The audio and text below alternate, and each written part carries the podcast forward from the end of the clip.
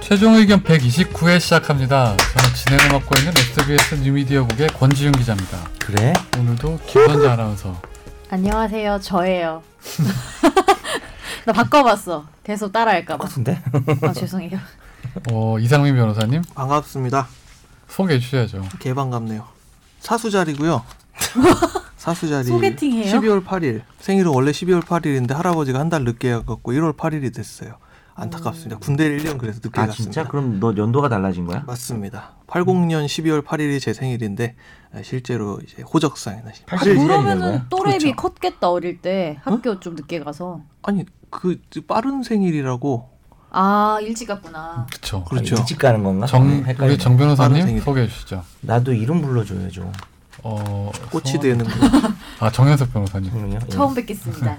네 안녕하세요 정현석 변호사입니다 여러분에게 오늘 어, 귀를 달달하게 해드리지 못해서 무슨 소리야 이게 귀달.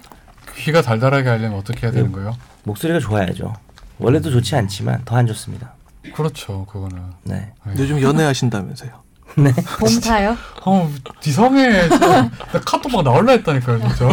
맨날 두 사람에서 이상한 소리 맨날 거의 해. 그러니까 폐륜 정도. 네. 어, 아저씨들 같아, 진짜. 폐륜이 아니라 불륜적인 걸 남겼잖아요 아, 불륜적인 카톡에 거. 이상민이 그렇게 시작했습니다 하면 안 돼요. 그런 거 하면 다 그거에 범죄예요, 범죄. 네, 지금 여러분 저 표정이 안 보이는데 지금 권지윤이 이상민을 보고 얘기한 거예요. 절 보고 얘기한 게 아니고 날 보고 얘기한 거면 내가 그런 걸 하는 게 되고 제가 자꾸 나보고 여자친구는 잘 있어 이런 식의 카톡방에 남겨서요. 엄마 그래서 친구가 잘 있다고 그랬다. 여친 잘 있냐 그래서 엄친 잘 있다 그랬다 나는. 그래서 엄마 친구랑 사귀는 줄 알았지.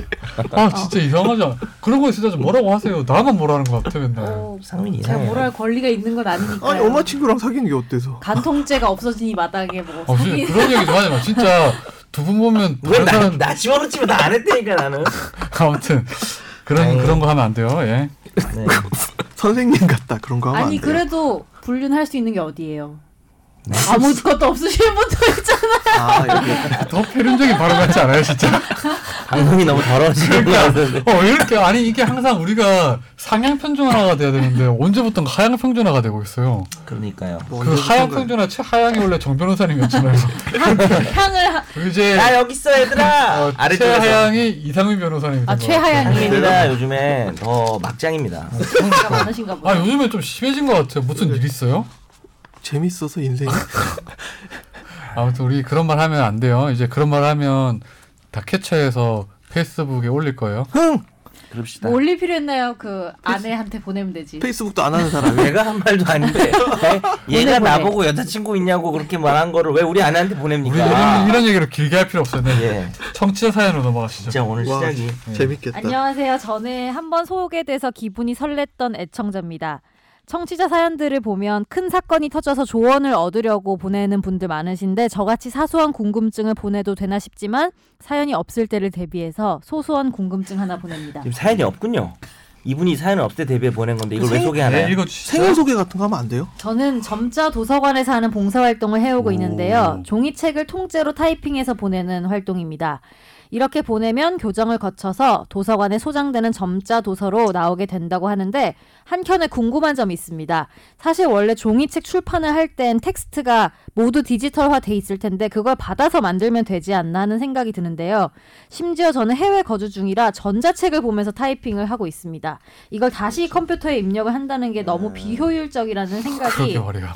파, 그 들더군요. 파일을 달라 이거네요. 그냥 파일이 있으면은 나 같은 사람이 일할 필요가 없다. 뭐. 근데 이런 저도 뭐 건가? 이거 저는 스캔하는 것만 해봤어요. 타이핑 말고 대학생 때. 음, 아무튼 계속 읽어주시죠. 예. 어디선가 잠깐 듣기론 저작권 문제가 있어서 출판사 쪽에서 넘겨줄 수 없다는 식으로 들었던 것 같아요. 그래서 저작권 개념이 궁금했습니다. 종이책 출판을 하면 저작권은 작가 아님 출판사 에 있는 건지 점자 도서관에서 파일을 확보하려면 어느 누구와 협의를 해야 하는 건지 궁금합니다. 네. 그리고 점자 도서관들이 전국에 많은데 이 점자 도서관들은 만약 저작권 협상을 하려면 따로따로 각자 해야 하는 건지 그리고 점자 도서관들이 내용이 통째로 들어있는 파일을 받아다가 도서를 출판하고 있는데 작가나 출판사가 그걸 문제 삼고 저작권 소송을 할 수도 있는 건지 궁금합니다. 먼저 사실 저도 이거 사연 읽어보고 진짜 마치 대한민국 공무원 같았어요. 근데 저 대학생 때 했던 거는 심지어 분업화가 돼 있어서 저는 스캔만 하는 애였어요. 아 이런 일을 했어요? 네, 이거 봉사활동 했었는데 아 이거 요즘에 했구나. 우리는 그런 거 없었는데. 백몇 페이지 보통 어떻게 되냐면 다 만들 수 없으니까 그 시각 장애인 학생이 신청을 해요. 읽고 싶은 책을. 그러면 아. 그거를 내가 전부 스캔을 해서 다음 사람한테 넘겨주면 다음 사람이 그 스캔한 거 보고 타이핑을 다 한 다음에 아. 그러니까 뭐 너무 이런 비효율적인 것 같지 않아요, 이런 거? 근데 저작자 입장에서 네. 내가 이 저작물을 가지고 무슨 이영도다. 네. 근데 도서관에 갖다 놓기 위해서 파일을 주세요라고 하면 아, 이건 특수한 경우죠. 이게 점자책으로 만들기로 했으면 예. 파일을 주, 그 아무나 주는 게 아니고 그 점자책을 만들려면 저작권 협상 어느 정도 된 거니까 근데 조소하면 되는 거 아니에요? 네. 누군가한테 줄려면은 일단 네. 파일이 지금 텍스트 파일이 그냥 네. 어쨌든 누군가에게 공유가 되는 네. 거잖아요. 그러니까 그게 저작자 입장에서는 불안할 순 있죠. 내가 너만 믿고 주는 우리 너한테만 말해주는 거야. 근데 결과적으로는 보면- 비밀이야? 그래도 어차피 그걸 누가 하잖아. 그럼 결과적으로 파일을 똑같이 만들잖아요, 지금요. 아, 근데 그렇기는 한데 그게 무슨 실익이 있냐는 거죠. 지금 이 행위 자체가 이루어지고 있는 이게 그 법적으로 자체도. 괜찮은 거예요? 그 지금 이렇게 되고 있는 이 점자 도서요? 점자 도서가 네. 보통 괜찮은 건가요? 동의를 얻었 것을 얻었을 것이기 때문에 네. 점자 도서를 만드는 것 자체는 그거는 뭐 문제가 없겠죠. 밑에 사연 읽어보니까 기본적으로 저작권 문제는 해결하고 지금 하시는 것 같으니까. 그렇죠. 예. 근데 이걸 잘 모르겠어요. 저작권 문제는 해결하고 한다고 물론 그게 추정이 되는데 아, 추정인데 우리 생각은 예.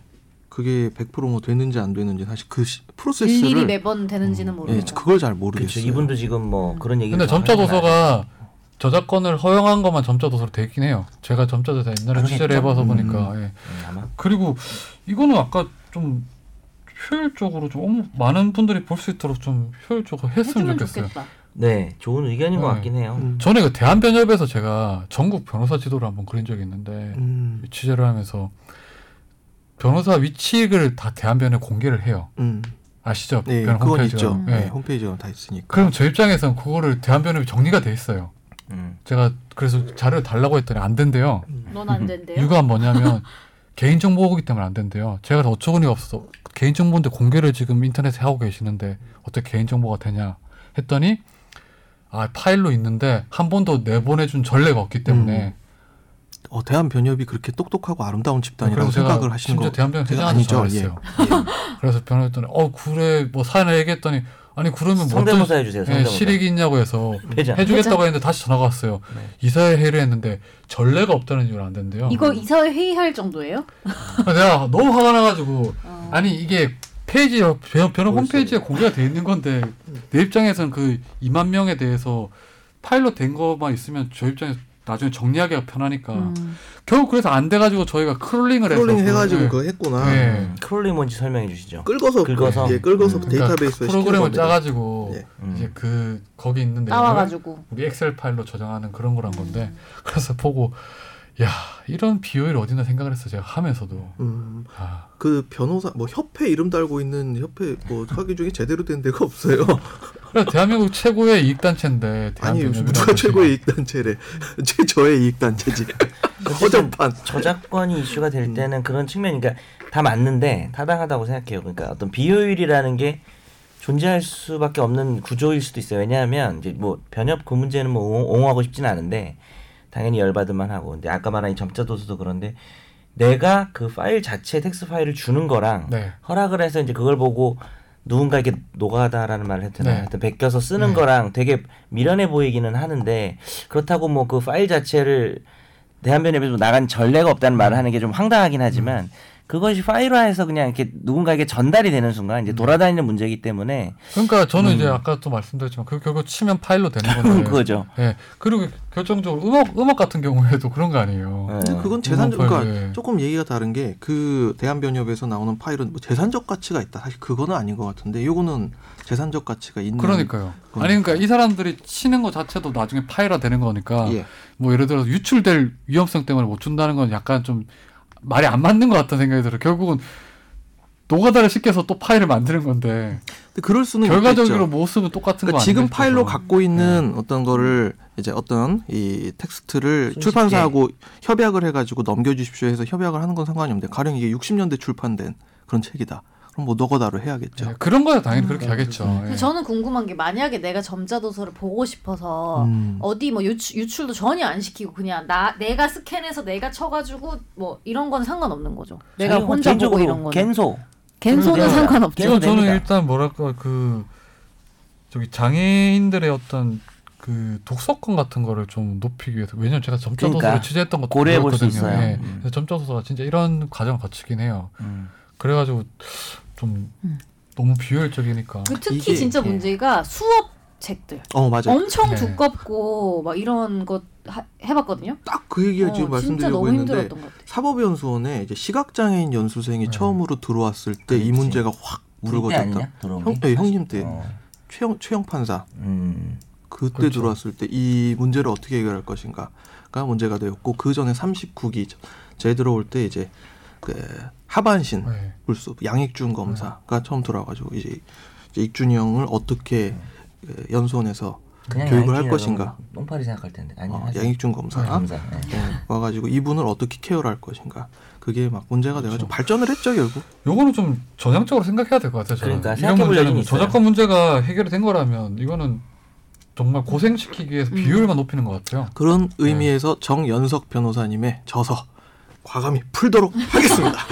무슨 성장 소설 썼어요? 야, 그러니까 나도 지금 성장을 못했는데 무슨 성장 고성을 성장 더 해야 돼 지금. 네. 오늘 청취자 사연 여기서 마무리하고요. 네. 저희 메일 주소 소개해 주시죠. 저희 최종 의견 메일 주소는요. final f i n a l 골뱅이 s b s c o k r입니다. 네, 많은 질문과 사연 보내주시고요. 우리 김선재 아나운서 오늘 조금 전에 되게 아이같이 말한 것 같지 않아요? 네. 메일 주소 소개할 때. 아 진짜요? 네. 저 아이예요 이 개 중에서는 그러네.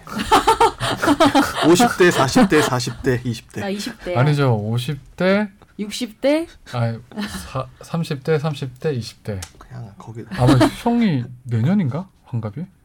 한가 환갑치고 동안이시네요. 아버님 너 창하냐? 창할 줄 아냐? 창할 수 있는 사람 섭외 한 명 해야 돼가지고. 때리기요? 아, 내- 환갑 내, 환갑 내 환갑인데 내가 준비해. 준비해 준 사람이 없어. 애가 어려서. 연석 변호사님 눈 위에 뭔가 지금 가득 찬 것 같잖아요. 뭐가 어떻게? 우수해 아니면 뭐 지방질이 가득 찬 것 같잖아요. 아까 살쪘다고 오늘- 하던 이번에 눈 위까지 살이 반격을 쪘다 해야 되는데 오늘 힘이 없어가지고. 요즘 이 맘대로 필러만 임마. 하세요? 눈 위에 필러를 맞아 교수님. 재밌네. 불쌍해 나는 정현석으로 안 태어날래 저는 저렇게 살 수 없어요 네. 우와. 오늘은 오늘 하루 공격 허용할게요. 니들 맘대로 하세요. 나이도 어린 놈이 싸가지 없다 이런 거 안 할게요. 그 모욕이 되지 않는 판결. 우와. 남 앞에서 나 저 사람처럼 안 돼. 복수로 한번 판결 하나 아니, 만들어볼까? 나이도 저 어린 사람처럼- 놈들이.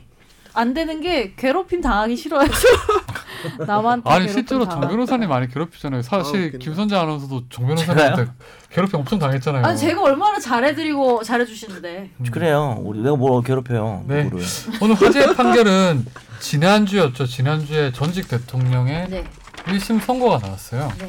음. 이거는 뭐 저희가 여러 번 했던 거라서 그렇죠. 뭐- 결과만 네, 결과만 설명을 드리면 일단 네. 18개 혐의 중에 16개가 혐, 유죄가 나왔어요. 뭐 네. 무죄가 나왔던 완벽하게 무죄가 나왔던 게 미르케이 재단 뇌물 제3자 뇌물이고 그 영계재 연, 영재재단 뇌물이 무죄가 나왔던 거예요. 이 두 가지 혐의가 무죄가 나오고 나머지는 다 유죄가 나오면서 징역 24년에 벌금 180억 원이 선고가 됐었어요. 네. 네. 그런데 여기서 좀 관심이 갔던 사안이 삼성이죠. 네. 삼성의 승계 현안 문제를 인정하지 않았죠. 그래서 삼성이 뇌물 433억 원 중에 어, 유죄가 나온 거는 72억 원만 나왔어요. 예전에 최순실 씨 저희가 소개했을 때랑 똑같이 나왔던 네. 거죠. 음. 네. 음, 두 분 보시기에 이번 판결 중에 좀 관심 있게 봤던 분야가 있으신가요? 김대윤 부장님의 목소리는 참 나긋나긋하구나.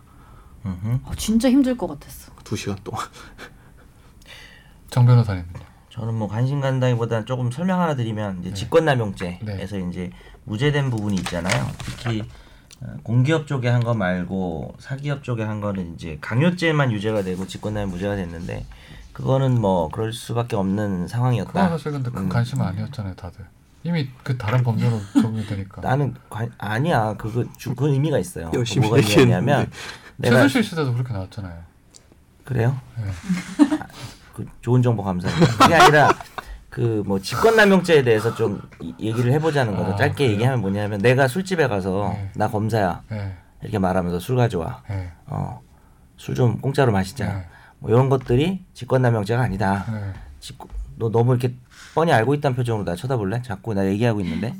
아니에요. 음. 하늘 쳐다볼게요. 어, 직권남용죄는 어, 검사가 술집 가서 술 공짜로 먹는 게 검사의 직무가 아니기 때문에 검사를 사칭해서 검사인 것처럼 해서 어떤 부당한 이득을 얻더라도 그 얻는 내용이 예를 들어 나 검사니까 너 잠깐 현행범 체포야 아 현행범 체포는 참 개인도 할 수 있구나 난 검사니까 너 긴급 체포야 뭐 이렇게 해가지고 체포하면 검사의 직권을 사용한 거니까 직권남용죄가 되지만 네. 가짜로 검사인 척 해도 뭐 검사의 직무가 아닌 다른 것을 행사하면 이제 직권남용죄가 아니라서 뭐 사기업에 대해서 뭐 이래라 저래라 여기다 뭐 납품해라 뭐 이런 내용은 원래 대통령이 행사할 내용이 아니라는 거죠. 그러니까 원래 음. 대통령의 직무 범위를 직무 보고 이제 벗어난 거. 직권남용이 되는 그래서 거죠. 네. 역으로 생각하면 이게 직권남용죄가 안 됐다는 게 법적으로는 처벌 수위가 낮아지는 거지만 어이가 없는 거죠. 대통령의 힘을 이용해서 네. 네. 대통령이 행사할 일도 아닌 걸 했다라는 거죠. 음. 오히려 직권남용죄가 무죄가 된 부분이 더 어떻게 보면은 뭐 정치적 도덕적으로는 더 비판받을 부분일 수도 있다.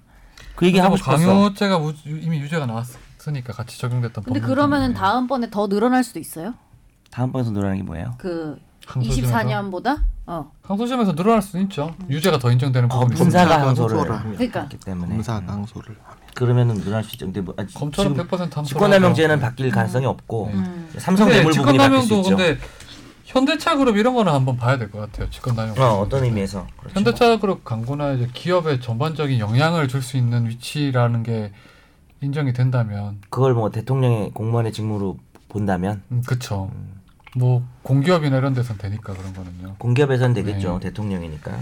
네, 근데 저는 이제 두 분한테 기대했던 게 이제 왜 추징금이 안 나왔냐 이거를 좀 설명해주기 바라는 차원에서 얻는 걸 관심이 네, 돈이 완전한데 중요하죠. 원래 최순실한테는 추징금이 들어갔는데 박근혜 전 대통령한테는 추징금이 형량이 선고가 안 됐죠. 네. 예. 그게 안 된 이유가 뭐예요? 추징금은 실질적으로 이 돈, 이 문제된 뇌물 등이 최종적으로 귀속된 사람으로부터 이제 뺏어내야 되는 건데 네. 받은 사람한테. 그렇죠. 박근혜 전 대통령이 갖고 있었던 게 없었다라고. 그러니까 전에 우리가 네. 설명해드렸지 몰수가 원래 범죄 행위를 했을 때 뭐 무슨 항아리든 미술품이든 이걸 했다면 음, 원래 그건 몰수를 해야 그렇죠. 되는데 몰수가 안 됐을 경우에 그에 상응하는 거를 돈으로 돈으로 받기 위해서 추징이라는 그게 게 있는 추징이죠. 건데 범죄인가 범죄 수익 자체를 남기지 않겠다는 의미로 이제 추징을 하는 거라고 그때 두 분이 설명을 해주셨잖아요. 근데 지금 박근혜 전 대통령 같은 경우에는 본인한테 음. 들어간 게 없기 때문에 음, 물건이든 추징금이야. 수익이든 네. 없다. 그래서 비트 비트코인 옛날에 말씀드렸죠. 비트코인을 음. 아 몰수하는 그리고 이 사람들이 문제. 궁금했던 게 제 주변에서는 그 180억 원 벌금 이것도 네. 3년 더 안 살면 안 반대로 어, 맞긴 맞는데 어. 안 내면 노역자 아니 안 내면은 가는 거지. 아, 지금 그 3년 반대로? 살면은 몰빵으로 칠수 1년에 있는가? 60억인 거잖아요. 네. 이게 원래 이런 건지 되게 궁금해하는 맞아요. 분들 노역장 많더라고요. 유치의 한계가 3년입니다. 음. 최대 3년까지만 유치를 근데 수 환영할 그러니까 수 많다 있는 보니까. 게 3년인데 전에 이게 환경. 광주 쪽이 어디냐 그 문제가 됐었잖아요. 황제 네, 노역을 해서 황제도. 네. 그래서 이제 몇 어, 얼마 이상의 어, 저, 벌금이 걸려 있으면 며칠 이상 선고해야 된다 이런 식으로 이제 그렇죠. 바뀌었죠. 그러니까 최대치인 거라는 거죠. 네. 예, 3년이 최대치예요. 음. 이건데 벌금은 내겠죠. 네. 낼까요? 음. 안낼 수도 있어. 조금 있을까요? 안 낼까요? 낼 수도 있어. 안 낼 것 같은데 네. 낼것 같아요. 얼마 낼 것 같은데 180부터 낼것 같은데요. 안 낼 것 같은데 안 안 낼 것 누가 같아요. 내주죠?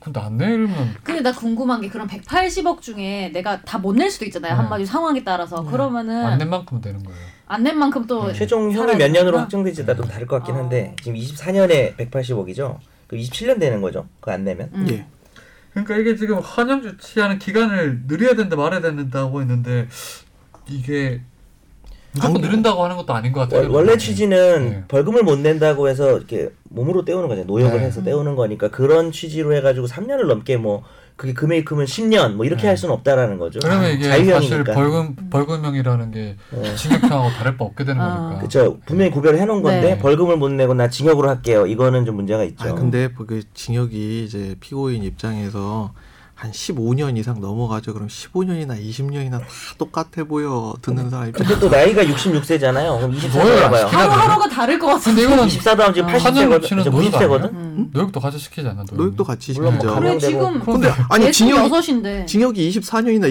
27년이나 66 입장에서 그게 무슨 차이가 있어? 음. 야 90에 나왔다. 이런 거 그러니까. 아니야? 하루하루가 소중하지 아, 이때는. 그거 한번 확인해 봐야 되겠다. 노역은 몇 살까지 시키는지. 근데 그러면은 노역을 하면 뭐 해요?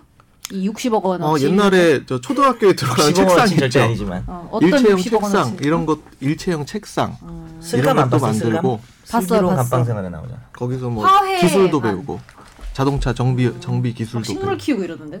거기는? 그건 노역 아니에요. 아 노역 그건 아니에요? 아니에요. 그냥 키우는 거예요? 노역을 일시키는 아. 거. 그건 약간 정서. 아 정서 안정? 아. 그런 걸 거예요. 알겠습니다. 우리 뭐 우리 두 분은 뭐 마치 노역을 하길 바라는 것 같아요. 왜? 왜 왜? 아니 90살이 노력해서 뭐해? 그 60, 지금 65세거든요만. 깔아야지. 박근혜 전 대통령이 65세니까 음. 66세? 65세? 65세 만 65세. 만 65세. 24살 더하면 어떻게 되죠? 90세쯤 90세. 되는 거죠 거의. 어, 8, 9. 89살이 되고. 그러니까 그때 되면 우리도 살아 있을지 몰라요. 정 변호사님은 그때 그러면 84살 정도 되겠네요. 그러면. 간병인 구해요. 역사의 좋은데? 산 증인.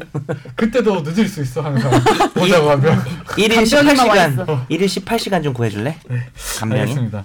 네, 오늘 그 주제는 지난주에 이어서 그 개헌 관련된 건데 2탄 예, 2탄인데 지난주에 저희가 했던 게 전문 개정하는 거랑 수도 조항 신설하는 거. 그리고 또 뭐가 있었죠? 우리 똑똑한 김선재 아나운서.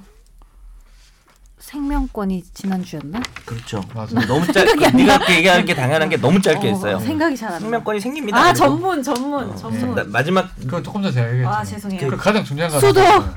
뭐 했지 우리? 사람으로 바꾸는 거. 아 네네네. 예. 지난 방송을 잘 기억 못하는 게 아니라 방금 네 말을 잘 안 들은 것 같은데 지금 네가 어디까지 내가 하고 얘기했는지 싶은 말만 하고 있어. 그러니까 근데 우리 김선재 아나운서 항상 똑똑하잖아요. 보면. 어 그래요? 항상 되게- 감사합니다. 똑같아요. 예. 이게 무슨 뭐 그 조 발표할 때 이런 느낌이에요. 조 발표할 때 이렇게 어, 헛- 알고 보니 약간 허당. 자, 남의 말을 어, 잘 나- 안 들어. 잘 잊어버려요. 근데 이런 사람들이 어, 자료는 겁나 잘 만들어. 음. 와. 아 저요. PPT 전문. 그건 아닌 것 같던데. 저 안 만들 근데 여기 건데요. 하나는 번호번호. 잘한다고 하지만 시키니까 나 못해요. 얘는 빌어먹을 번호번호가 있어야 되는데. 그러니까 지난주에 얘기했던 게 이제 기본권 중에 천부인권에 대해서는 이제 국민으로 되어 있는 부분을 사람으로 용어로 맞아요. 바꾼다는 거와 생명권을 신설한다는 거 그리고 정보 기본권을 신설한다는 것까지 했는데 이번 주는 이제 좀 더 지난주에서 지난주에보다 좀 더 뎁스 있게 들어가면 음, 선거권 부분을 한번 얘기해 봤으면 좋겠, 좋을 음. 것 같아요. 선거권. 예, 선거권이 어떻게 바꾼, 바뀌는 거죠? 자, 사, 지- 근데 지난번에 잠깐 이건 얘기를 하고 넘어갔으면 좋았을 뻔했는데 네. 아 뭐 하시죠. 헌법에 네. 이제 구조를 좀 얘기를 해줘야 될 필요성이 있어요. 네. 예. 곤충은 뭐로 뭐로 이루어져 있죠? 머리, 가슴, 다리요. 그렇습니다. 머리 가슴, 틀렸는데. 머리 가슴 배 머리 가슴 뱅가? 그렇죠. 뭐가 배요, 뭐가 배. 머리 가슴 배 이렇게 이루어져 있는데 헌법은 구조를 따지면 전문이 제일 앞에 있고요. 그 다음에 총강, 그 다음 기본권, 그 다음에 통치 구조론 이런 식으로 네. 구성이 돼 있습니다. 몇 아. 장, 몇 장으로 돼 있죠? 보통 뭐그 뒤에 헌법재판소까지 해가지고 5장, 6장 몰라. 뭐야, 두 분 변호사 그것도 몰라, 어떻게. 헌법을 장영수 교수님한테 하여튼 배워서 통치 그래요. 구조가 막장이에요. 뭐예요 답은? 기억이 안 정답은? 나요. 나도 까먹었네. 뭐야?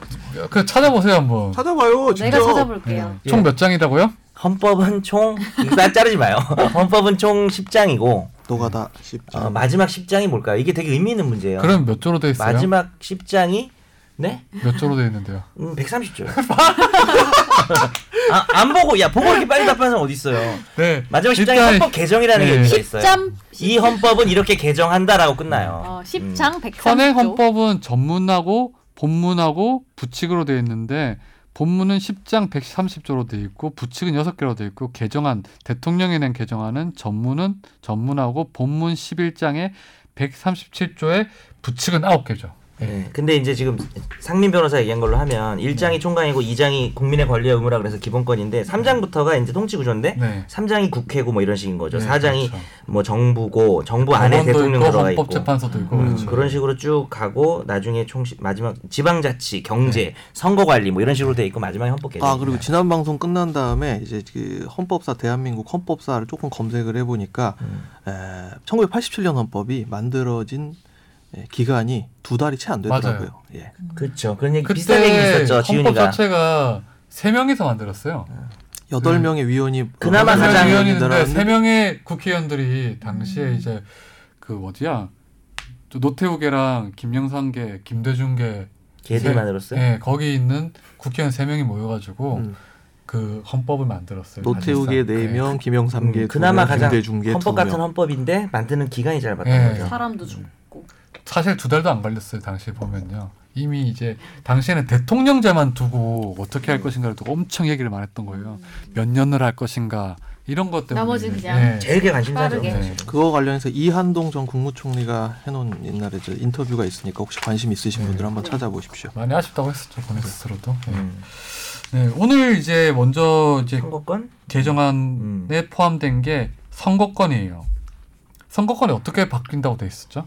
뭐 그전에는 뭐 나이나 이런 게 헌법에 언급되지는 않는데 적어도 18세부터는 선거권이 있는 것을 이야기하기 위해서 또 최초에는 선거권을 18세가 가진다라고 했다가 근데 그게 역으로 보면 18세가 돼야만 가진다는 소리니까 그렇게 규정을 하면 18세 밑으로 내려갈 가능성이 없고 또 개헌을 해야 되잖아요. 그렇죠. 헌법 개정이라는 게 되게 힘든 일인데 그래서 그래서 그러니까 원래 이제 현행 지금 음. 현행 선거권 규정을 읽어드리면 모든 국민은 법률이 정하는 바에 의하여 선거권을 가진다였는데 그러면 연령을 법률에 예. 맡겨놓은 거였죠.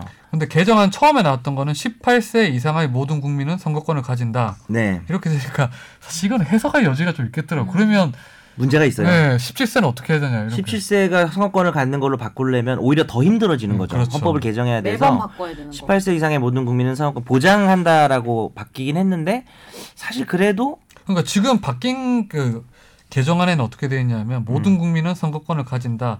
선거권 행사 요건과 절차는 구체적인 사항은 법률로 정하고 18세 이상 국민의 선거권을 보장한다. 이렇게 수정했어요. 그쵸. 예. 뭐 국어적으로 따지면은 그것도 약간의 문제는 남아요. 18세 이상만 보장해 주는 거냐라고 할 수 있지만은 음. 보장이라는 거는 18세는 그럼 무조건 이- 돼야 되는 이렇게 거고. 지금 개정한 상태라면 17세도 법률만 바꾸면 가능해요? 이걸 그쵸. 헌법 해석 문제가 남는데 네. 지금 아무래도 논란 없이 가능할 근데 거예요? 개헌할 때 지금 뭐 개헌안을 낸 입장에서 이렇게 바꾼 의지 네. 가진다 해서 보장한다 바꾼 의지나 이런 것도 고려했을 때 헌법재판소에 만약에 이게 문제가 되면 헌법재판소는 당시에 이런 것들을 고려할 때 17세로 이번에 법률만 바꿔서 어, 보장해 주는 것도 여기서 보장이라는 단어의 의미를 막 따질 거예요. 만약에 문제가 되면. 근데 인정될 가능성이 큽니다. 근데 저는 저는 이게 기본적으로 18세 미만 저는 사실 17세도 가능하다고 보는데 예전에 뭐 그렇게 기사를 쓰긴 했는데 굳이 이걸 왜 헌법에 넣으려고 하는지는 잘 모르겠어요 지금요. 늦지 음, 그러니까 법률로 말 그대로 지금 계속 법률로 정하고 있었잖아요. 네네네. 뭐 법으로 좀 내리면 그런 되지 않나요? 거겠죠. 근데 법, 법률로 18세 인정하자는 얘기가 네. 그렇게 오래됐는데 네. 그리고 OECD 국가 중에 18세 인정한 나라가 우리나라. 우리나라만 인정 안 네, 하고 있는 거거든요. 그러니까요. 그럼에도 불구하고 수년이 지나도록 안 되고 있는 거잖아요. 네, 국회에서. 네, 네. 왜냐하면 그거는 어떤 모종의 국회에서 그렇죠. 이것을 네. 인정할 수 없는 그런 어, 것 때문에 그래서 아예 헌법에 못을 박아서 그만큼 18세가 선거권을 가지는 것은 이제 중요하고 긴급한 문제가 되었다라는 의미인 것 근데 같아요. 법을 바꾸는 것보다 헌법 바꾸는 더 어려운데 음. 지금 법률을 차라리 그러니까 개정을 해서 근데 국회에서 안 하잖아요. 안 하니까 근데 그러니까 근데- 헌법은 더 안 할 건데 그러면 아니 근데 헌법에서 네. 18 그러니까 저는 약간 아쉬운 건 적어도란 말이 들어가면 좋을 것 같아요. 음. 적어도 18세 이상의 국민의 선거권 보장된다라고 하면 적어도 세 글자만 넣으면 되는데 왜 안 음. 넣는지 헌법에도 적어도란 표현이 있- 있는 걸로 제가 알고 있는데 그래서 그게 좀 아쉽긴 한데 이렇게 지금 개헌할 수 있는 상황이 온 김에 국민들이 모두가 공감할 수 있는 내용이라면 개헌을 통해서 하는 것도 괜찮다고 음. 생각합니다. 아 그러니까 국민 투표로 해서 이렇게 하겠다. 네네. 그러니까 더 음. 의지가 강해지는 거죠. 저는 근데 굳이 나이는 계속 숫자를 써놓으면 헌법은 너무 구체적으로 해놓으면 나중에 훨씬 더 그런 하위 측면- 법률을 만들기 힘들어져서 그, 런 측면에 하면 약간 예외적인 거긴 네. 하죠. 조금 문제가 될 수 있고. 예. 저는 이거 좀 법으로 빨리 하는 게 더 낫지 않나 요 부분은 생각. 근데 저 궁금한 예. 게 좀 사소한 건데 왜 24조에서 개정하면 25조가 되는 거지? 중간에 하나가 하나 빠지면- 추가되는 거구나. 신설 뭐 규정들이 자꾸 아. 들어가면서 아까 뭐 그러니까 생명권이라든지 뭐 예를 들면 12조에 음. 신설된 게 시스템. 아. 예. 11-1조로 할게요. 아, 근데 실제 민법 같은 거는 진짜로 그렇죠. 11조에 2 이렇게 해서 들어가요. 음. 그래서 몇 조에 몇이라는 건 새로 들어가는데 헌법은 그게 너무 없어 보이니까 몇 조의 수를 세버리는 2 이런 게 없어요. 이제 헌법은. 옛날 버스 번호라고 생각하시면 돼요. 158-1, 158-2. 그러면 이제 18세 이상 선거권을 부여하는 게 음. 최소한 18세겠죠?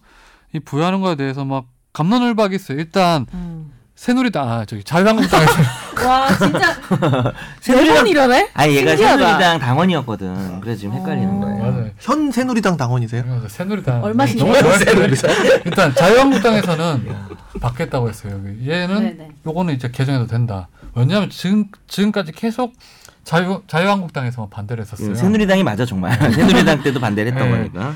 근데 이번에는 이제 뭐 요거에 대해서는 뭐 이의를 제재 제시 뭐 제시하지 않겠다고 얘기했는데 음. 우리 정 변호사님은 어떠세요? 그러니까 저는 이게 뭐 아까 OECD 뭐 어쩌고 얘기도 했잖아요. 네. 34개국 중에 우리만 그렇고 가장 되게 정치적으로 보수적인 일본도 2015년부터 했고 네. 그 그 막 개정하면서 일본은 홍보 포스터가 고등학생 교복을 입고 이렇게 선거합시다 막 이렇게 네. 되게 강력하게 이렇게 의지를 표현해 가지고 다들 너무나 당연한 얘기를 하는데 사실 반대론도 지금 어차피 뭐 자한당도 찬성하는 입장에 뭔 네. 큰 이슈는 아니지만 저는 약간 그러니까 네. 반대라기보다는 이런 생각도 드는 게 그 이건 이렇게 얘기하면 욕먹을지 모르겠지만 저는 약간의 정치 혐오가 있어요. 제 안에. 네. 그러니까 깨끗하게 치러진 선거를 참 정말 우리가 바라지만 어 본 적이 별로 없지 않나라고 생각을 해서 근데 이 청소년을 무시하거나 네. 뭐 18세 뭐 네. 19세 18세 19세 됐다고 해서 뭐 네, 18, 네, 19세라고 해서 애들이 정치적 판단 능력이 없다. 가끔은 이 저보다 똑똑한 고등학생도 많기 때문에 네. 어, 아주 마, 어, 대부분은 그레이만. 그래서 좋은데 이제 아무래도 우리나라 교육제도를 생각하면 이제 고등학생들이 되게 뭐랄까 자유가 속박되고 되게 뭐랄까 이렇게 휩쓸리기 쉽고 음. 그냥 되게 무비판적인 환경이 돼 있는데 네. 음. 이게 바뀌어야 된다고 생각을 하는데 이 상황에서 이제 선거권 연령이 내려갔을 때 네. 그 어른들이 뭐랄까 그 정치의 어떤 그 더러운 것들을 너무 이렇게 음. 일찍 이렇게 알게 어, 된다. 일찍 배우지 않을까라는 그런 논- 논의도 있거든요 반대론도. 그러니까 음. 사실 그게 반대론이긴 했었는데 음, 어떻게 저는 생각해요? 지금 자한당이나 이런 데서는 다시 이걸 찬성하면서도 뭐 학계 정치화를 이제 막을 걸 먼저 조건을 뭐 만들어야 된다고 하는데 저는 그거는 비판은 중요하지 않다. 사실 전혀 중요 하- 학교가 정치화되는 거는 전 옳은 방향이라고 봐요. 왜 안 되느냐? 그냥 학생들이 정치 이야기하는 게 뭐가 어때? 당연히 그렇죠. 예. 어릴 초등학- 때부터 프랑스에서는 정당 이야기를 초등학생들부터 하는데 음. 그거는 저는 그래서 학교가 정치화된다는 정치화되면 안 되는 전제하에 선거권을 준다는 거는 반대예요. 음, 음, 음. 학교가 정치화되는 거 맞아요. 학생들이 정치에 대해서 이야기하는 게 맞죠. 음. 그걸 못하게 하는 게 문제인 거죠 지금까지. 예. 근데 뭐 그러니까 제가 얘기하는 거는 그리고 학생들 정보 음. 접근권이라는 게 우리보다 훨씬 더 자유롭게 접근할 수 있어가지고 그러면 뭐 나이가 들면 편향된 정보를 취득하는 게 아니냐? 아니 어버 연합해 보세요. 지금 더 심하잖아요. 그렇죠. 예. 요새 애들은 그리고 인터넷 이런 거 잘해서 네. 더 어, 아, 잘해요. 그거는 사실 좀 앙, 너무 앙, 기우인 앙, 것 김오띠. 같아요. 그런 걸 하는 거는. 예. 그러니까 뭐 일반론적으로 정치를 어릴 때부터 배우고 이런 것들은 당연히 찬성하고 네. 성숙 오히려 역으로 생각하면 어릴 때부터 그런 걸 배워야 네. 지금 이 신물나는 상황의 어떤 정치적인 그렇죠. 상황들이 바뀔 수 있는 거라고 점점 옳은 생각을 선택을 하죠. 네. 어, 하죠. 근데 이제 반대라기보다는 그런 측면을 소개를 좀 하고 싶었던 거예요. 뭐 학생들이 음. 좀 나가서 선거 유세도 할 수 있고 뭐 그렇게 해야죠. 더 이렇게 얼마나 좀 좋아요. 그 정치하면 그 문제점들이나 나쁜 부분들이 좀 쉽게 영향받을 수 있지 않을까라는 석이 우려도 그러니까 형이 있단 말이야. 옛날식을 옛날을 생각해서 그런 것 같아요. 너 자꾸 요즘- 나 나이 많은 사람 아니 요즘 학생 음. 학생들 같은 경우에 분위기랑 지금 안, 예전에 정 변호사님이랑 전화 학교 다녔을 때 분위기랑 완전히 다르니까 조금 그런 건 있죠. 또 나 조금이 옛날 아니라 사람 거의 제가 요즘에 누구를 만나보거나 뭐 새로운 신입 기자들을 음. 만나고 아니면 어, 학생들을 꼰대. 만나 완전히 다르게 또 다르죠. 어, 나도 꼰대, 나도 네. 꼰대. 나도 나도 우리 너도 김선재 달라. 아나운서도 완전 너도 그 달라. 나 어린 사람 김선- 아니에요. 선제도 나도 달라. 뭐 그 얘기 들으니까 생각나는 게 얼마 전에 SNS에 올라왔던 게그 학교에서 네. 동성애를 어떻게 생각합니까? 설문조사를 했어요. 네. 뭐 이해한다, 뭐 왜 싫다. 하는 거예요, 근데 그거? 그러다가 아니 뒤에 설문이 뭐냐면 우리 우리 학교에서 동성애 가장 많은 게 몇 학년이라고 생각합니까? 알고 있는 동성애자가 있으면 이름을 실명을 기재해 주세요. 동성애에 대한 학교의 적절한 조치는 무엇일까요? 뭐 이걸 조사한 를 그걸 거예요. 질문이라고 지금 하는 거예요. 근데 거예요. 딱 거기에 5분을 줬는데 중학 중학생이었어요. 중학교 2학년 여학생인가가 그 거- 그거 설문을 지워버리면서 자기 의견을 한 나도 5분을 좀 그렇게 못 쓰는데 도대체 학교가 할 조치는 아무것도 없다. 이런 설문조사는 쓰레기통에 처박아야 된다. 뭐라고 했는데 정말 야, 중학생들이 요즘에 이렇게 글을 쓸 정도구나라는 그게 생각이 들긴 똑똑한 하더라고요. 게 아니고 그냥 깨어있는. 음. 평균적인 지성이에요. 지금 학생들의 지성이 그래서 음. 뭐, 뭐 공부, 뭐 학업이나 이런 거에 과거보다 떨어졌을 수는 있어요. 뭐 수학 신- 실력이나 그런데 아 오히려 네. 어. 음. 반면에 지적 능력이나 우리가 말하는 지혜라 지혜 측면 이런 거는 훨씬 더 저는 성숙했다고 근데 왜 봐요. 자꾸 너, 잘, 절 보면서만 얘기. 저는 빨리 이건 물러나라는 아니 어디 있지는 우리 정 않아요. 변호사님이 여기서 가장 지금 환갑에 가까우시니까 그런 거죠. 아니 근데 저도 그건 동일하는 게 학교에서 하는 공부만 공부예요. 인생 그렇죠. 공부도 맞아요. 공부지. 그렇지 네. 유튜브에 모든 인생이 다 있어. 그건 아닌 것 같고요. 철구 왜냐면은- 철구 보세요 철구. 라고 유튜버 제 이상민 씨가 주변에 말했어요. 공부만 해서 그렇게 행복하지 않게 살고 있는 사람이 너무 많으니까 인생 어, 공부를 해야죠. 네 아니 공부만 해서 내 얘기야, 내 불행하다고도 말하기도 어렵고 내 공부 얘기, 좋아하는 내 사람 얘기. 공부하면 되고 다른 거 좋아하는 사람 다른 거 음. 하면 되죠. 딴 거 하세요. 딴 거 네. 공부해봤자 소용없어. 나도 그 가방끈 긴 편에 속하는데 별거 없어요. 딴 거 하세요. 네, 그렇게 얘기하면 다른 사람들 또 기분 나빠요. 안 네. 기분 나. 돈 기분 나빠? 잘 벌죠. 음. 훌륭한 사람으로 하고 있는데 뭔 소리야? 지금 하여튼 좋겠다, 저는 이 돈 얘기를 많아서. 약간 어떤 꼰대리즘 같은 느낌에서 한번 해보고 아니, 싶었어요. 네, 꼰대 같진 않았어요. 오버 연합 같았어요. 나는 참 지윤이가 나한테 효도 좀 했으면 좋겠어요. 아니 그리고 꼰대면 어때? 꼰대 너 이렇게 당당해. 구조를 많이 하니 나한테. 어? 어? 뭐라고? 꼰대면 당당해지는 게 좋죠. 뭐. 아니 농담이 아니, 아니, 아니 그 저는- 그런 생각도 충분히 이해는 해요. 예. 그런 생각을 좀 소개하고 싶었어요. 예, 맞아요, 맞아요. 그렇게 그런 말하면서 가질 날 수도 있죠. 자꾸 어버이 보듯이 이렇게 우러러보지 마. 어버이 어버이 은혜. 예. 지금 정 변호사님 5월 8일 날안 쉬어서 안 쉬게 되면서 지금 기분이 상당히 나쁘거든요. 지금. 우리의 날인데 우리는 자꾸 어버이들이다. 그럼 나 해병대 옷 입고 나올 거야. 어. 해병대도 아닌데 해병대 옷 너는 입고 왜 날 나올 거야. 어버이라고 부르지 우리는 않니? 어버이들이야. 네, 농담이었고 사실 저런 식의 어떤 뭐 저런 식의 저런 저런 사고의 어떤 작태 뭐 문제 제기나 이런 거는 충분히 가능하죠. 뭐 고마운데 네. 삿대질하면서 얘기 안 했으면 좋겠어요. 네, 알겠습니다. 네. 다음 이제 개정안으로 넘어가면 오- 대통령 임기죠. 이거에 대해서는 지금 많은 일부 야당에서는 반대를 하고 있는 건데 대통령 개헌안에 보면 5년 단임제를 4년 연임제로 바꾼다는 건데 현행 대통령 임기는 5년으로 하며 중임할 수 없다. 한 번만. 예, 이렇게 돼 있는 규정을 바꿔서 대통령의 임기는 4년으로 하되 연이어 선출되는 경우에 한 번 중임할 수 있다. 푸틴 같이 안 된다는 겁니다. 이. 연이어 선출되는 그러니까 경우에만 중임제와 연임제의 차이를 한번 우리 이상민 변호사님 설명해 주시죠. 중임자는 중임제는 어. 한 번 하고 나서 또 해먹을 수 있고 나중에 한 번 쉬었다가 또 또 또 또 그러니까 해먹을 중간에 수도 있고 떨어졌다가 다시 될 수도 어, 있고. 그러니까 그런 지금 거. 전두환이 나오는 거야. 그렇군요. 네. 전두환 잘 씨가 이해가 되었습니다. 네, 전두환 씨가 나오는 네. 게 이제 중임제죠. 연임제는 연방으로 연- 연방으로만 연임제 연임제는- 했던 사람이 바로 이어. 이어- 이어서, 어, 상세하게 이어서. 설명해 주죠. 사람 많이 듣는. 거. 연 연임 답답해나보다 지윤이가. 진짜 요즘 너무 지- 되게 무성, 무성하게 얘기하는 것 같아요. 그래서 아니 연임이 연임이 연속해서 연속해서 음. 총 8년 하고 있을 때 다음 네. 대선이 어, 뭐. 치러지면 이거- 그거를 할 수 네. 이 있다. 변호사 예. 입장에서 이제 쉽게 설명을 하다 보니까 그렇게 예. 된 지금 거예요. 미국의 와닿습니다. 예를 생각하면 네. 되는데 네. 여기서 이제 한 마디 더 드리면 이 5년 단임제가 채택되게 된 이유에 대해서 아까 제가 좀 언급을 했던 이한동 전 국무총리의 인터뷰에 보면 알지, 얘기가 이런? 나와 있더라고요. 예.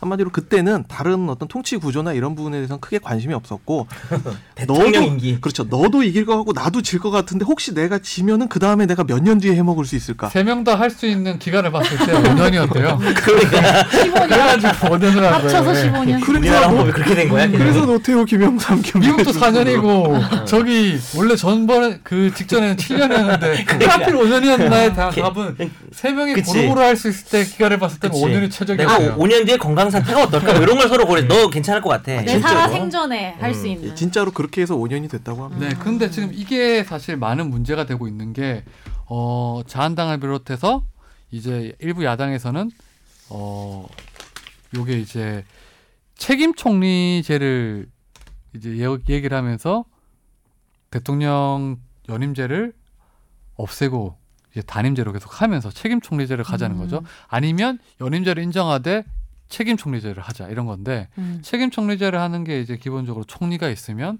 총리를 국회에 선출해서 음.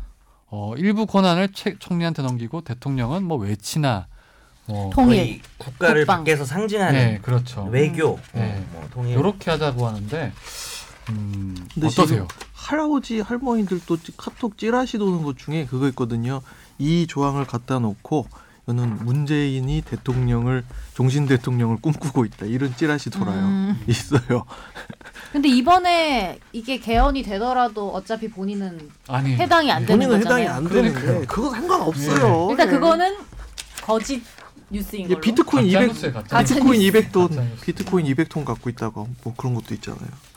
그러면 이게 지금 총리 선출을 국회에서 하자는 게 지금 그 자한당 자한당이죠. 그리고 새누리당, 내가 네, 아, 그렇게 새누리당. 하고 싶은 거. 네. 집에 가서 밤에 자기 전에 열 번씩 형이 읽어보세요. 새누리당 지지하세요. 자한당이 총리 선출이고 정의당이 청- 총리 추천제인가요? 네. 아마 정, 정의당하고 평, 평화당이야 뭐야 하여튼 네. 민평당, 민평당 예, 거기 연합. 어, 그게 총리 추천제니까 좀 약한 거죠. 총리 추천제라고 하는 것은 국회에서 추천을 하면 강제성은 없죠. 그 사람이 총리가 되는 건 그러니까 일단 아닌데 한국당 개헌안에 보면 대통령 같은 경우에는 통일 외교 국방만 많고 국무총리 내지는 나머지를 통하라는 뭐 그런 거- 거였거든요. 권한이 엄청 세지는 예. 거죠. 그리고 그걸 국회에서 뽑는다는 거죠. 그렇죠. 국회에서 동의를 하는. 그럼 야당 인물이 총리가 될 수도 있는 거죠. 그러니까 전에 뭐 하는 극단적인 예로 누가 비교했듯이 문재인 대통령의 홍준표 총리가 될 수 있다는 그런 너무 거죠. 재밌겠다. 음.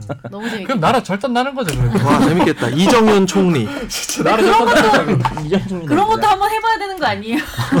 경험을 해봐야.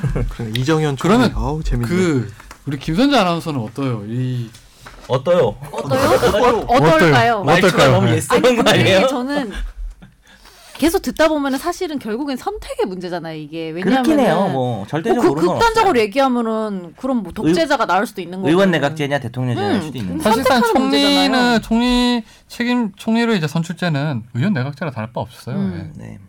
근데 이거를 잘 쓰는 사람들이 문제인 거지 사실 그렇죠. 의원 내각제가 잘못한 건 아니잖아요 이게 제도의 문제는 없는 거죠. 근데 의원 내각제가 제, 네, 우리나라의 문, 문화에 적합한 어, 제도를 도입하는 그다음에 거죠. 지금 상황, 네. 지금 개헌을 하려고 하는데 의원 내각제의 어떤 요소를 도입하는 게 맞느냐. 근데 이거는 국민들이 다 알고 음. 있어요. 지금 뭐 조사 같은 거 하면 국회라 국회 불신이 너무 높기 때문에 전부 다 대통령 연임제에 음. 대해서 찬성을 하지 국 의원 내각제나 총리 선출제 이런 거는 근데 한마디로 네. 국민들의 생각은 의원 내각제 가면은 난리 난다 지금보다 더 그냥 그런 느낌인 것 음. 같아요 그렇죠. 제가 느끼기 근데 이제 그에 대한 반대 논리는 국회가 신뢰를 잃었던 것이 뭐 꼭 국회의 탓이냐. 오히려 국회의 권한이 있어야 국회도 뭘 해볼 텐데 어, 그런 없기 때문에 그런 비판도 그렇다라고 있는데 나경원 국회에- 씨가 말했죠. 예. 네. 국회 권한은 지금 그러게요. 너무 많죠. 없는 게 아니죠. 예, 어, 너무 약한 게 많은데 아니죠. 그렇죠. 그래도 권한 내려놓기까지 했었잖아요 그동안. 권한을 줬는데 네. 못 해먹고 있는 아니, 근데 거죠 사실은. 그러기에는 그리고 좀 오랜 기간 동안 못 보여줬지 않나 신뢰를 네.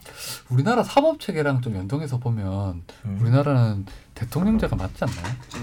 기본적으로 미국에서 사법 체계랑 연동. 이 저런 눈초리를 하고 올 때 이거 자기의 이야기를 막 강요하고 있어. 본인이 눈으로 막 세뇌하면서. 아니 우리 그 들어봅시다. 이상민 변호사님 어떠세요? 그러면? 아니 아니 어떤가? 일단 그게 궁금해. 사법 체계랑 봤을 때 아니 미국에서 우리나라 미국에서 미국법 영향도 많이 받았으니까 미국에서도 보면 대통령제를 하고 있죠. 의원 내각제를 안 하잖아요 미국에서. 아 뭐 약간 히스토리 역사적인 것까지 좀 고려했을 근데 네. 때 그냥 대통령제의 대표적인 나라를 미국을 꼽고 네. 의원내각제의 대표적인 나라를 또 영국. 일본, 영국이나 뭐 일본을 꼽는데 일본 일본 나빴죠. 일본 일본 일본, 각 좋아하는구나. 근데 우리나라 우리나라의 그 모습이 이제 만약 의원내각제를 했을 때 제일 안 좋은 모습이 돌아간다면 그게 일본의 그것과 천황 막 나오고 그렇죠 자민당 50년 자민당 그 시기를 지난 다음에 뭐 다시 대표적으로 의원 내각제 하면 네. 일본 일본이 아니라 영국을 꼽죠. 프랑스 음. 같은 경우에도 대표적으로 대통령제이고. 근데 영국의 의원내각제와 일본의 의원내각제는 어마어마한 차이가 네, 있고 그쵸. 예, 모양새는 비슷하지만 네. 실질적으로 돌아가는 것 내에서 어마어마한 차이가 있고 특히 지역 감정이란 측면에 기대해서 양 다, 저, 당이 유지되어 왔다는 측면에서 우리나라의 의원내각제가 만약 도입이 된다면 영국이 아니라 일본식으로 갔을 거라고 확신하죠. 어. 네. 예, 그래서 의원 내각제가 일본에서 도입이 돼서 계속 운영이 되오면서 문제는 50년 자민당 체제 이야기를 하잖아요. 그러면서 2차 대전 이후에 전범 세력들이 그대로 자민당에 남아가지고 무슨 아 이름이 기억이 안 나. 큐, 목소리를 내면서 예, 그 사람들이 계속 50년대, 60년대, 70년대 일본 저 정치계를 좌우를 하고 그 사람들의 2세, 3세들이 지금까지 일본 정치 세력의 주류를 이루고 있다는 거. 그게 문제라는 거죠. 아베 음. 마찬가지예요. 아베 전범 세력하고 관계 있어요? 왜 없어요? 이 지금 이제 뭐 일부 야당에서는 이 대통령 책임 총리제랑 이제 대통령 이제 연임제에 대해서 반대하는 이유가 재앙적 대통령 권한을 내려놔야 되는데 음. 뭐 요거는 이제 대통령 권한을 강화시키는 거라고 하는데 근데 좀 약간 저는 그 점에서 약간 좀 잘못됐다고 보는 게 대통령의 권한을 내려놓는다고 해서 그 국회가 가져가면 안 되거든요. 아, 그치, 그런 그런 문제. 너무 안 돼요, 어, 그거는. 내려놓는 예. 그거를. 예. 지금 뭐 대통령의 여야가 권한 그냥 내려놓는 거는 맞는데 네. 그 권한을 국회가 가져가서는 안 되고 그쵸. 예. 여야가 그 대통령의 권한을 분산시켜야 된다는 부분에서는 뭐 합의가 된 거예요. 근데 네. 과연 그렇게 그 권한을 그러면 국회나 총리 쪽으로 해서 가져갈 것인가의 그렇죠. 문제는 별개죠. 예. 아니 그리고 너무 약간 보기 안 좋은 게 아무리 야당이라고 하지만 대통령을 그냥 싸워야 될 경쟁자처럼 생각하고 계속 말하는 음. 것 같아서 기존의 논의가 그리고 대통령의 권한이 많이 주는 거는 저는 뭐 그거는 뭐 사회적인 합의를 거쳐서 이루어진 것 같아요. 왜냐하면 대한민국 공무원 중에서 가장 민주적 정당성을 가- 확보한 게 대통령이잖아요. 음, 그러니까 네. 그만한 권력이 부여되는 건데 만일에 총리를 국회에서 뽑는다면 음. 총리의 권한이 상당할 텐데 우리가 직접 투표를 해서 뽑는 건 뭐 문제가 없겠지만 지금 국회의원 우리가 뽑았는데 그 우리 우리가 뽑은 국회의원이 총리를 또 뽑는다는 거 아니에요? 그거는 저는 좀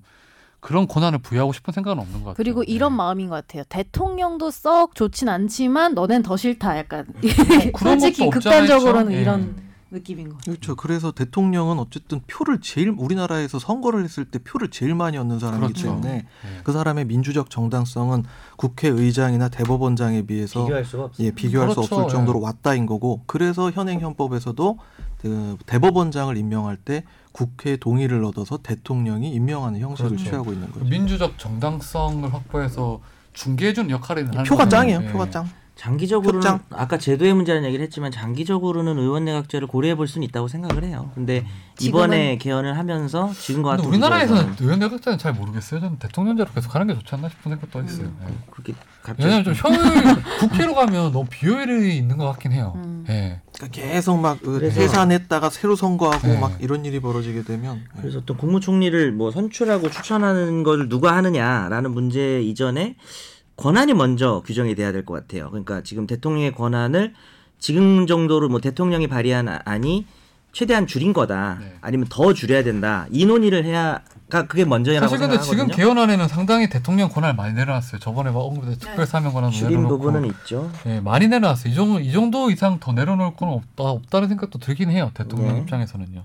그리고 이번에 또 추가됐던 게 결선 투표제를 도입하겠다고 했었어요. 네. 개헌안에 이제 대통령 같은 경우 결선 투표제. 결선 투표제가 뭐죠?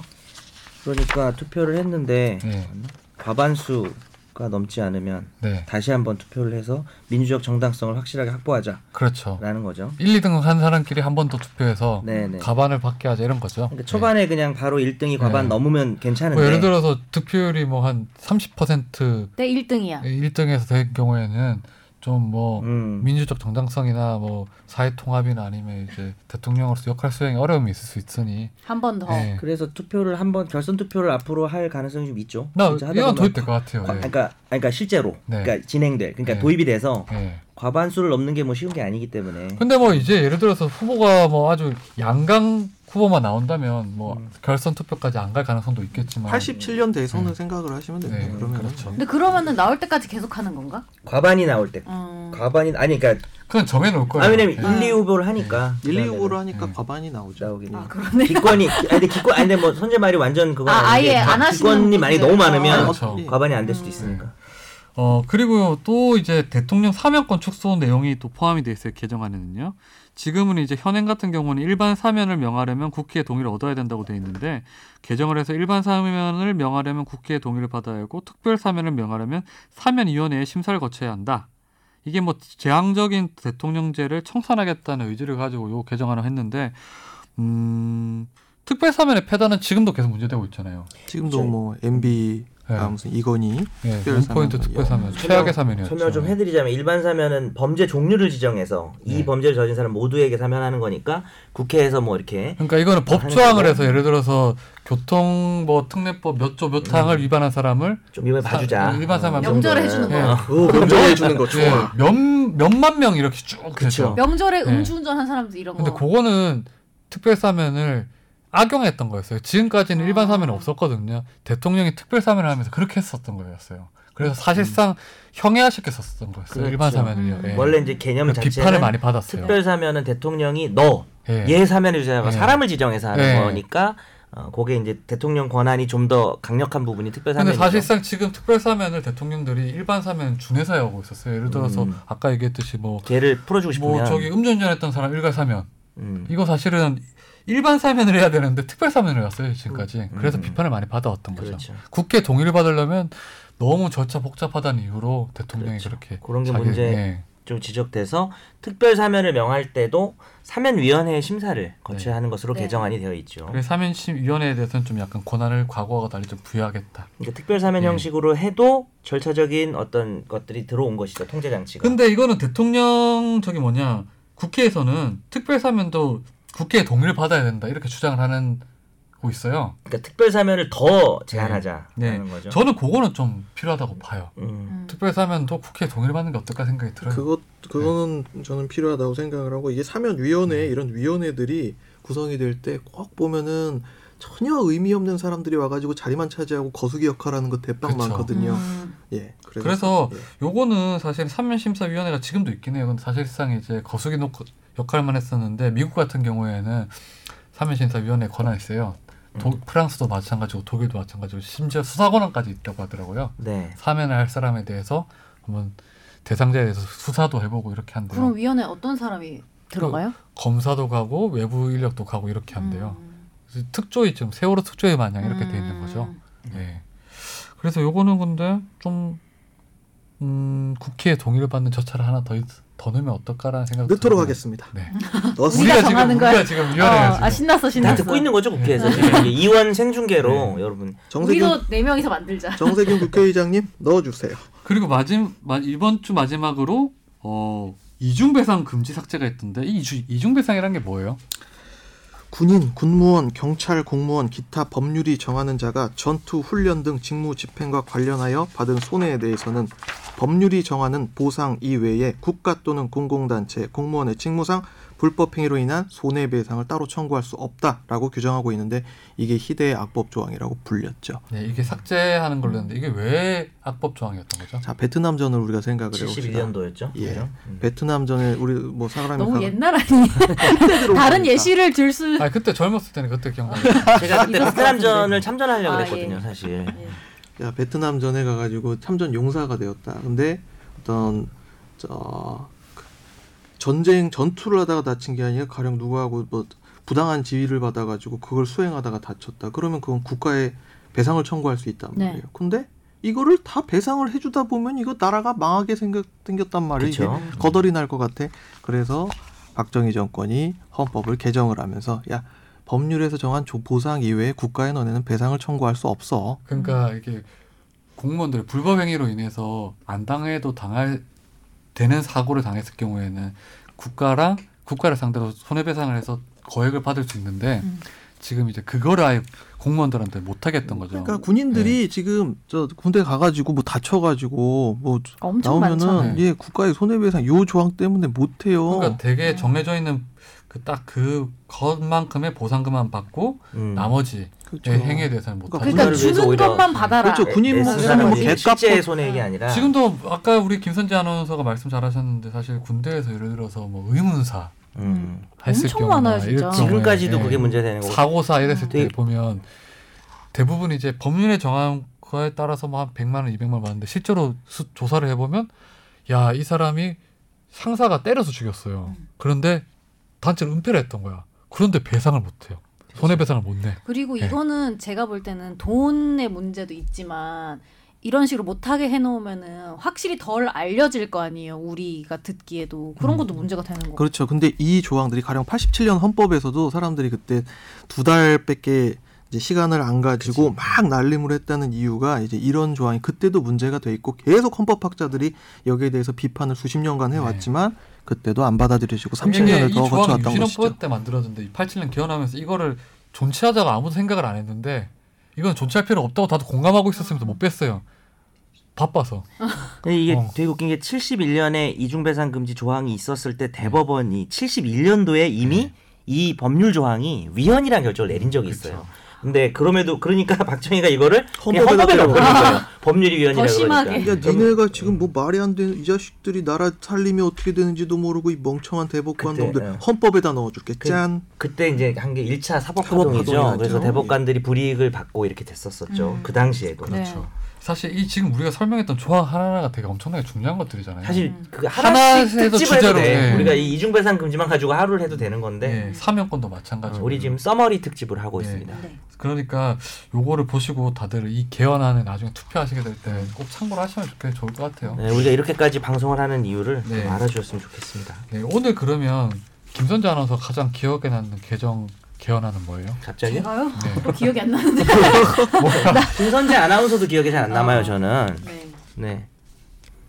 저는 없어요. 선거권. 선거권. 네. 음. 선재가 이제 드디어 선거를 할 수 있게 된 건가? 그럼요. 18세니? 어, 나 18세야. 정 변호사님은 언제부터 선거 선거 투표하셨어요? 제일 처음에 저요? 하신 선거. 몇 살 때였어요? 저 정 변호사님이 스무 전두환- 살 때였어요? 아니면 스물한 살 때? 이게 계속 연령이 낮아졌거든요. 아. 저는 진짜? 첫 기억나요. 첫 대선이 그 박근혜 전 대통령 2008년 대선 나는 92년 대선 때가 고3이었거든. 그러면 음, 그때 92년 지선 못했고. 96년 지선 때부터 하셨겠네요. 그러면 그쵸 그런 것 같아요. 지방선거 조순 지선 우리 인턴 아닌가요? 어쨌든 그 대선은 어 대중의 아저씨 길지선 씨 DJ. 말한 거죠. 네네 워커홀릭 길- 지선. 그 길지선 인턴을 얘기하고 싶었어요. 기호 1번 정원식 기호 2번 조순 그 시절 아 맞다 맞다. 그렇지. 그게 뭐지 서울 맞다 맞다. 서울- 서울포청천 조순 94년도에 아 조순 아, 조순 우리 그때 조순 이상민 경제학 원래 변호사님은 공부하고 그때는 안 있었는데. 했을 거 아니에요. 저는 97년 대 내가 97년 2002년 대선에 군대에서 아, 처음 저랑 처음 투표했는데 갔네요 그러면. 제 치- 거기 저 같이 있던 애- 너희 조순 뽑아봤어 그때? 제 친구 조순 닮아가지고 별명이 조순이에요 이원석이라고 근데 정 변호사님 어찌 보면 조순 변 조순 닮은 것 같아요. 눈이. 내가요? 예, 눈 눈. 전혀 안 닮았는데. 어, 서울 공개로 포청천 나가신 조순 건가? 그때 포청천 눈에 인기 그냥- 짱이었지 그게 사실 이 선거 연령이란 게 쭉쭉 나눠졌어요 그동안. 그래가지고 19세까지 온 거였는데 당연히 이제 내년부터는 좀 더 낮아졌으면 싶네요. 선거 연령하면 나는 앞으로 내가 몇 번 투표를 더 할 수 있는지 생각하고 있어. 아니, 네. 두번 저는 정도. 한 열 번은 더 하실 거예요. 아니 두 번 하고 나서 그 다음에 피선거권 상실 근데 저는 4년으로 선거권이나 대통령 임기 얘기할 때가 재밌는 게 사실 다른 거는 좀 우리 생각이 다 이렇게 겹쳤잖아요. 근데 이거는 다른 부분들이 많은 것 같아서 사람들도 저는 선거가 음. 기억에 아니라. 남는 게 오늘 한 것 중에는 이거 연임제 대통령 연임제예요. 음. 네. 이게 상당히 중요한 통치 구조에 관련된 문제인데 사실 이게 이 조항이 바뀌면 우리가 이제 공화국이 바뀌는 거잖아요. 네. 그렇죠. 예. 어. 7공화국이 되는 네. 건데 바이마르 공화국 연임제는 저는 찬성을 하는데 이게 이 개헌안 대로 좀 일부만 고쳐진다면 연임제도 가는 게 좋지 않나 생각이 들어요. 대통령 권한도 상당히 내려놓으면서 근데 국회에는 저는 아직까지 국회에 대한 불신이 높고 국회에 대한 불신이 사라진다 하더라도 국회의원들이 자기들의 손으로 총리를 뽑는다는 거는 저는 그거는 좀 아닌 것 같아요. 음. 최대한 직접 민주주의가 좀 실현되는 범위 내에서 좀 최고 통치자는 좀 뽑았으면 좋겠는데 음. 예. 뭐 다수가 항상 옳은 건 아니죠. 그건 네. 맞지만 법률 개정 같은 거는 뭐 어느 정도 전문가 집단이 하고 뭐 국회 국민들의 어떤 의견을 반영하는 수준이라면은 개헌은 이건 우리가 개헌의 권력이 어디서 나오냐라는 논쟁이 있어요. 네. 어, 당연히 국민으로부터 나오는 거거든요. 그래서 국민 다수가 뭘 원하는지를 생각을 하고 뭐 특정 정치 집단에 유리하고 불리한서가 아니라 네. 그런 관점에서 바라본다면 뭐 좀 해답이 나오지 않을까 생각합니다. 네. 이상민 변호사님요. 어, 갑자기 그 재작년이 재작년인가요 벌써 박근혜 전 대통령이 최순실 게이트 불거지고 나서 개헌을 논했던 그때가 떠오르 아 맞다. 그랬다.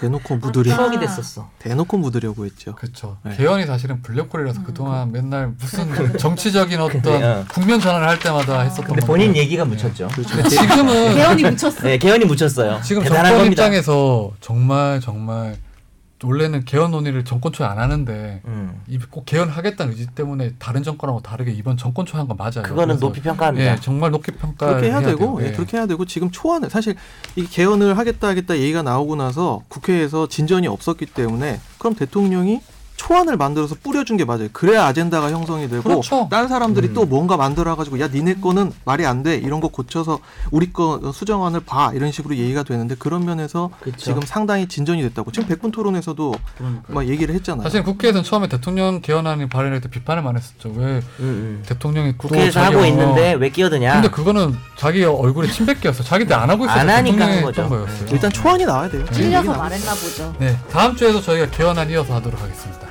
굿나잇. 안녕히 계세요. 네. I love you.